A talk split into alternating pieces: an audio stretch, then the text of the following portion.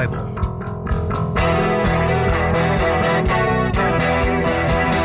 A deeper dive into the books of the Bible. Greetings and welcome to Pondering the Bible. I'm your co-host Ken Corkins, and with me, as always, is my longtime pastor and friend Rocky Ellison. Hello. Uh, this is episode one, and we pray that we are sponsored by the Holy Spirit. Yes, we do. We are starting this series by working our way through the New Testament book of First Peter. Uh, now, if you listen to our previous uh, episode zero or intro, you'll know that we, we tend to go through a book at a time. Uh, and we're starting just because that's where we are uh, here at the Ponder United Methodist Church, starting with uh, First Peter. So let me ask you this first. About how many sermons are you going to turn the book of First Peter into for Looks us? like it's going to be 11 or 12. There are a, a couple sections of scripture that I'm not quite sure if I want to take them in a big chunk or break them into two. So somewhere between 11 and 12 weeks. Okay, that works for me. Uh, not like I can say no. no. Great. You know, on a typical, um, on a typical night, we're going to take five to 15 or so verses uh, and really chew into them and get, get down to the depth of what the book is trying to say to us. But because this is the first night of the book, um, I want to do an overview, and that's that's typical. Anytime we start something new, we'll do an overview of the entire book to begin with. Um, but for tonight, just to get us started in, I want to read the first two verses of First Peter, chapter Okay. one, verses one and two, and I'm reading from the New Living Translation. This letter is from Peter, an apostle of Jesus Christ. I am writing to God's chosen people who are living as foreigners in the provinces of Pontus, Galatia, Cappadocia, Asia, and Bithynia. God the Father knew you and chose you long ago, and his Spirit has made you holy. As a result, you have obeyed him and have been cleansed by the blood of Jesus Christ. May God give you more and more grace and peace. Excellent. I'm glad you had to read all those hard words, all those names of those cities. Sometimes people get messed up with those. Turns out those aren't cities. Those are geographic regions. They're more like states. Okay. The letter is written kind of to like Texas, Oklahoma, Arkansas, and Louisiana. All right. So, uh, how do you want to start and kind of dive into this uh, into this book? I mean, this is not one that we typically read a whole lot of. Although it's reading it, it's a great book. I know kind of Yeah. my overview of it, of it is it's a a pep letter to the uh, the Christians that are being persecuted. And that is exactly right. That is exactly right. Uh, you know, the author is, well, the author is Peter in my book. It starts off, it says, I am Peter, an apostle of Jesus Christ. And um, for the first, uh, I don't know, 1900 years of the Christian church, there was virtually no doubt about the author of this book. Everyone knew it was Peter. The church fathers, uh, men like Irenaeus, Tertullian, Origen, for the first 400 years of the church, uh, they were absolutely adamant. This, this letter, this epistle came to us from the apostle Peter himself.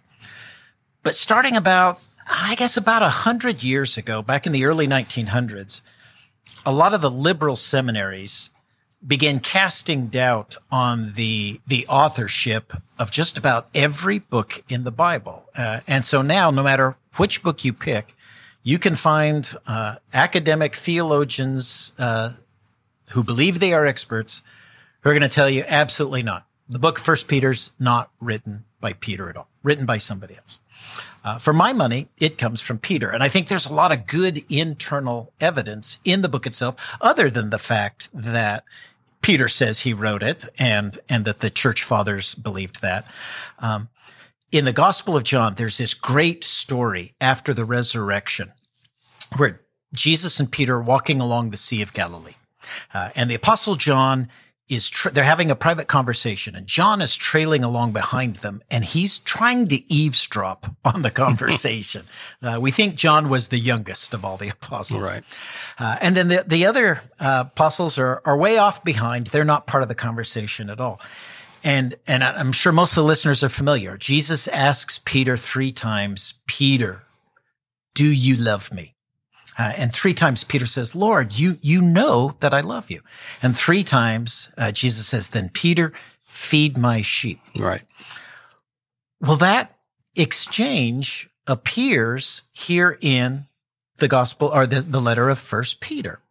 Uh, and the only way anyone would know about that conversation is if they were there. So it has to be Jesus or Peter or John who's writing this because nobody else would have known about that conversation. John doesn't write his gospel for another 20 years after this letter comes out. That was going to be my question. You know, if John, where this exchange occurred, was written, like you said, 20 years after, there's no way anybody but an insider uh, would have known about that conversation. So, yeah. Absolutely.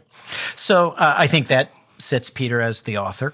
Uh, and there is in, in Acts chapter 4, there is a sermon that Peter preaches, that, that uh, a speech really that he gives. And you find uh, bits and pieces of that speech in one of the chapters here in First Peter. And again, I don't think anyone would have paid particular note to that or have had access to that, except the guy who said the words. Right. So for my money, that makes it pretty obvious. Peter wrote this letter. The people that oppose it do so on the basis of the quality of the Greek. Ah, Say, hey, Peter was a fisherman. right. He was a poor fisherman. Well, not, maybe not poor, but he was a fisherman if nothing else. Uh, In fact, one of the favorite things is to say an uneducated fisherman. Okay. Um, and there's no way he could have written Greek this good. It's some of the best Greek in the New Testament. Uh, and so on that basis alone, they go, had to be somebody else. It's someone using Peter's name. Uh, and, and I think there's two reasons why that's not a good argument. Uh, first is everybody knew Greek. It was the international language. Peter is a fisherman. If he's going to do business and sell fish, he had to be able to speak Greek. Uh, that was the international language. And this letter is written some 30 years after the resurrection. Right. Right. This is this comes around uh, 60 to 64 AD, somewhere in that time frame it's written. And so Peter has been running the church, an apostle of Jesus Christ for 30 years. You and I, we can't converse in Greek, but if, if we knew we were going to have to start writing letters in Greek and, and we were going to have to start talking to people in Greek, I'll bet you 30 years from now, you and I could both put together uh, a decent sermon in pretty good Greek, if that's what we knew we had to do to spread our message. So, uh, Probably true. the the I think Peter could have learned the quality of Greek that this letter shows. Uh, How about uh, maybe he spoke to a scribe who then prettied it up? outstanding because in chapter five, at the very end of, of the book, in fact, Peter acknowledges Silas. It says, I want to give Silas a little credit here for uh, doing the transcribing for me, for actually putting the words on paper. Silas, it's the same Silas that traveled with the apostle Paul. He was Greek and he was highly educated. So even if Peter's Greek never did progress that far, he has Silas do the letter and Silas would have written it in the best Greek that he could. And so it, it doesn't mean it wasn't Peter. Right. Peter dictated it. Silas cleaned it up, so to speak, and made it presentable or, or you know, to see the, the Greek that we see in this letter. Yes. Okay. Yeah. I'm good with that. He Peter writes this letter from Rome. This is coming towards the end of his life. Um, he's in the city of Rome. He has not yet been arrested, uh, placed under house arrest. He's he's that's coming within the next twelve months or so, and then a year after that, he's going to be executed for being a Christian. But and he knows it's coming. Uh, Nero is the emperor of Rome. And Nero hates Christians. Well, Nero finds Christians to be the world's best scapegoat. he burns a huge portion of the city of Rome, just burns it to the ground because it's where he wants to put his fabulous new palace and his uh, his circus, his arena. And so he burns it to the ground. Well, that makes the people that live there really angry. Well, yeah. and Nero blames the Christians. It's their fault. They're the ones who started the fire because Christians don't like the rest of us. They're they're antisocial uh, and they're odd, quirky, weird people. And it's the Christians that did this. And he gets the city of Rome to really turn against Christians. Uh, this is the time when Nero is just beginning to throw Christians into the Colosseum and make them fight against lions and bears, sometimes gladiators. Uh, this is the time frame where Nero likes to take Christians, dip them in tar, uh, and then strap them to poles. And on the nights of his big parties, he lights them on fire and uses Christians as uh, night lighting, street lights. Uh, and so Peter is not a fool. He he sees the persecution that's coming and he knows it's going to find its way to him. He can either break and run, get out of Dodge, uh, which he chooses not to do, or he can stand there and and be the example to the rest of the world of of martyrdom in the face of a of an evil emperor. Uh, and Peter knows that what what he's about to go through is going to find its way east to what today we call Turkey, the country of Turkey. And that's who he writes these, this letter to. It's to all of the geographic areas in the nation of Turkey. And it's, it's a warning that the persecution that I'm seeing here in Rome, the persecution I'm about to endure, it's headed your way. You guys right. need to, to prep up because this is coming. Uh, but at the same time, he also acknowledges a perse or a suffering that the Christians in Turkey are going through right now. Uh, and I find it really interesting. Throughout this letter, he talks about what's it like when your own family doesn't get your faith. And so they start distancing from you. And a lot of the Christians in Turkey are, are getting pushback or uh, the cold shoulder from their best friends and family now that they've made this decision to love Jesus. Right, because that's a a very big turn from the worship of gods of the day. And so, yeah, if you're going to stop worshiping the gods I worship and instead worship this weird unknown God from from somewhere else, you're weird. I'm not going to hang out with you. In fact, terrible rumors uh, were spreading about Christians throughout uh, Turkey. Um, this is a weird one. They're atheists. Christians are atheists because we know there are hundreds of gods and they only worship one of them. They turn their back uh, on, on these other 90 plus gods. So really in, in our book, that makes them atheists. Right. They don't really love the gods. They only love this one minor god from Judea. And he wasn't even God enough to live. He, somebody killed him. Right. They buried him. so they picked a really bad God. Their God's dead. Uh, so they're atheists, which makes them a little odd. Um, they're cannibals. They have this right. secret ceremony where they eat the body of their god and they drink the blood of their god. Now that's just downright creepy. Uh, Absolutely. So why why would you ever let your child get involved in a cult like that where they do bizarre things like that? Uh, we know that today is communion, but yeah, yeah. yes, that's all yes. they're doing is just having a little communion. But and then and then one of the other rumors about Christians is they're incestuous.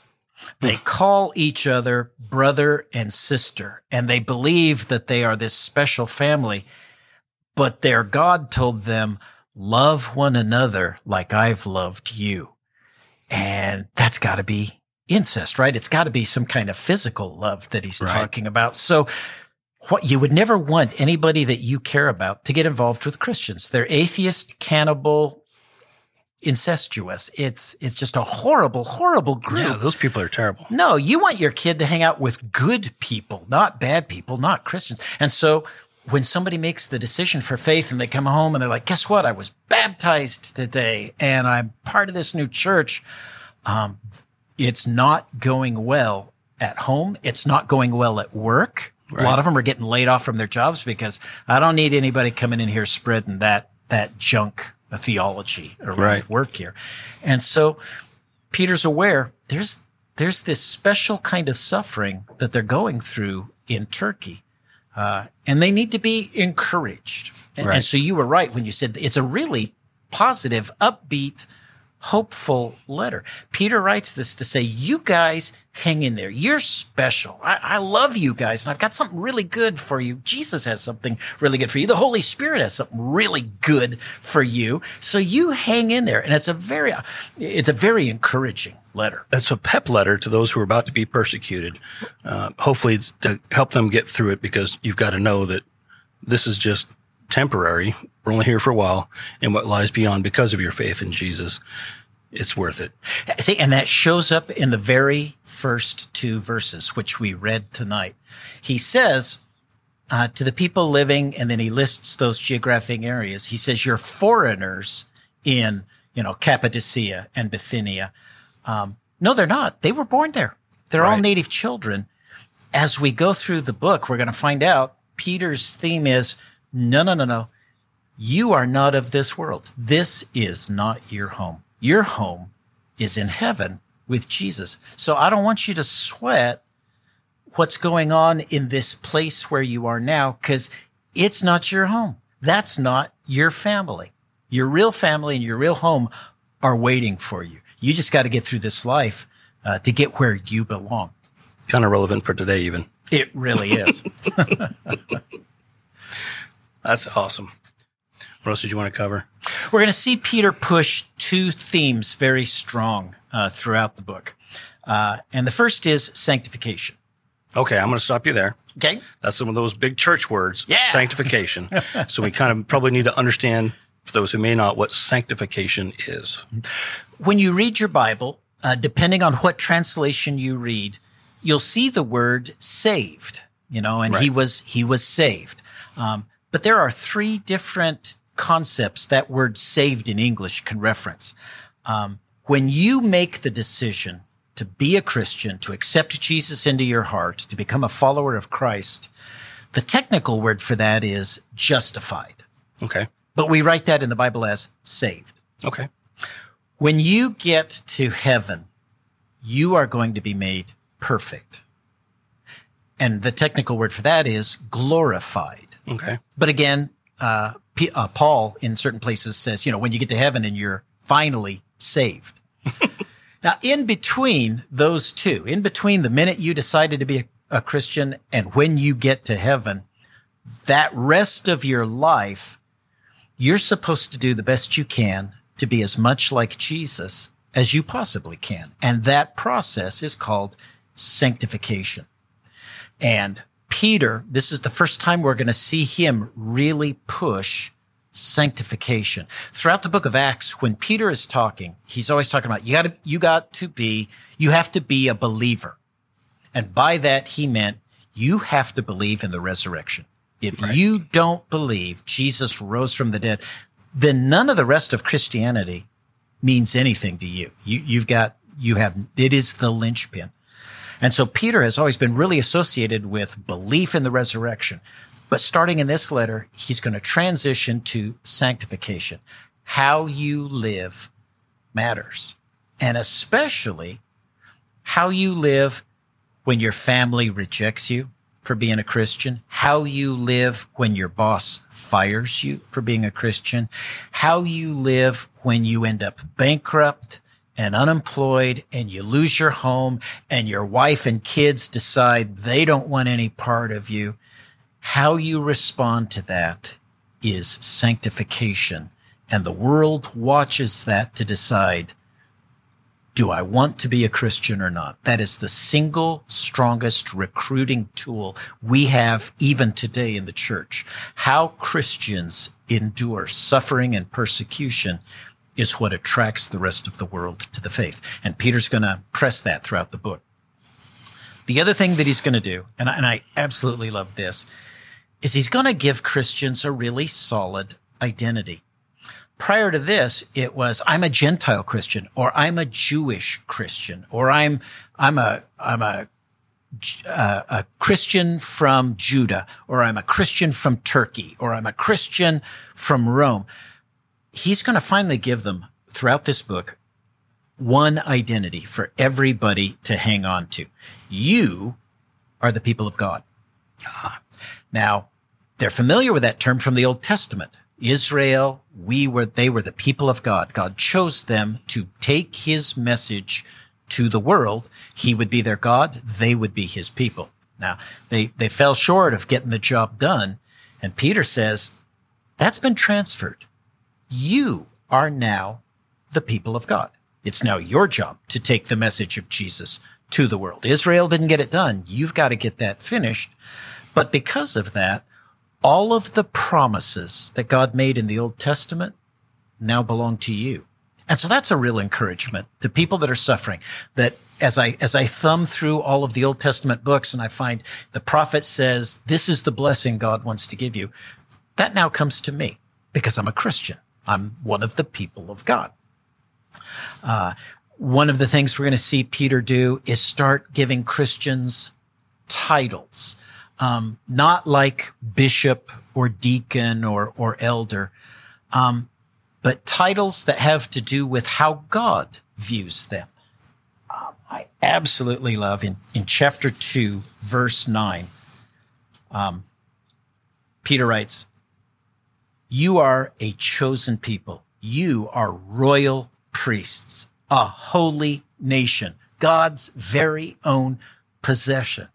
And he does those as titles. I can start claiming that. I am a royal priest. I am God's chosen possession. And so he wants them to really embrace their specialness. And that, that should be encouraging to, and affirming to them.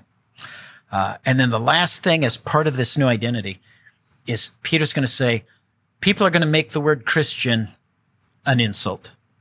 I want you to wear it as a badge of honor.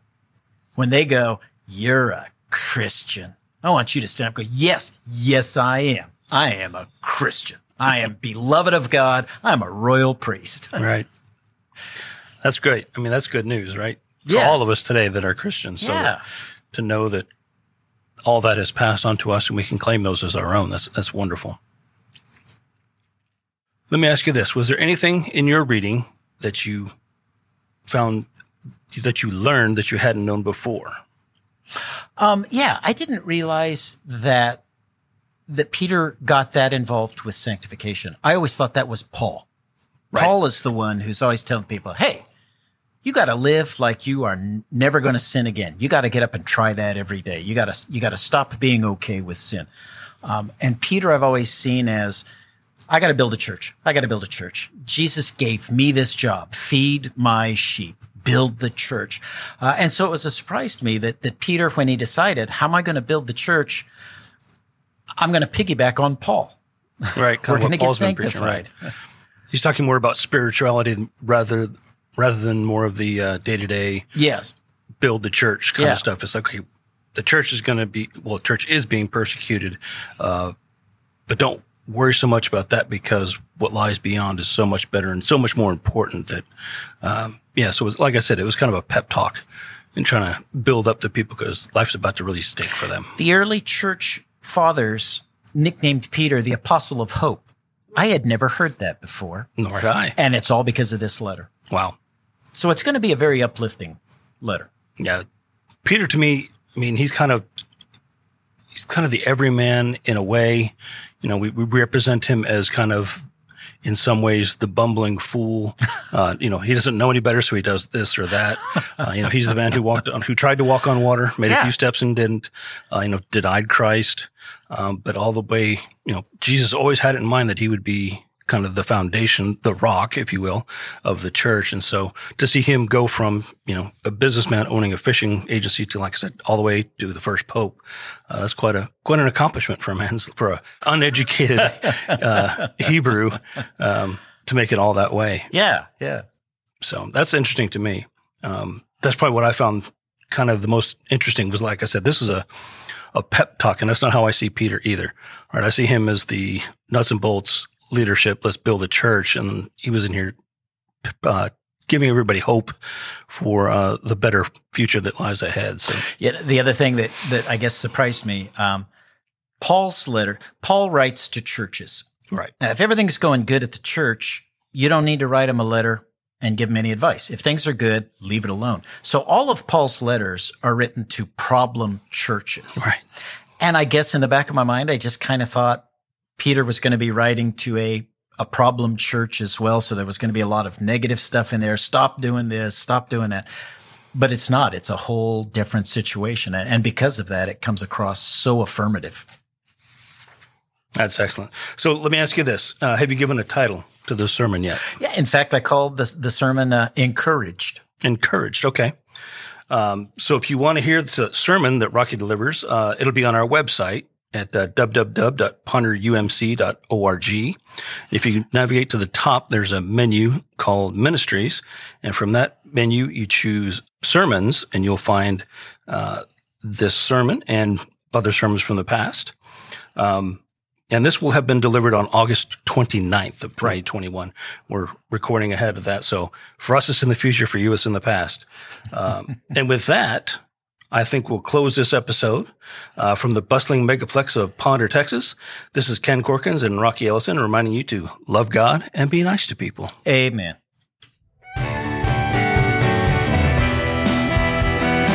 Thank you for listening. You can find us at www.ponderumc.org. There, you can watch the live stream of our casual service, listen to replays of this and past sermons, and find other interesting information about us. This has been Pondering the Bible.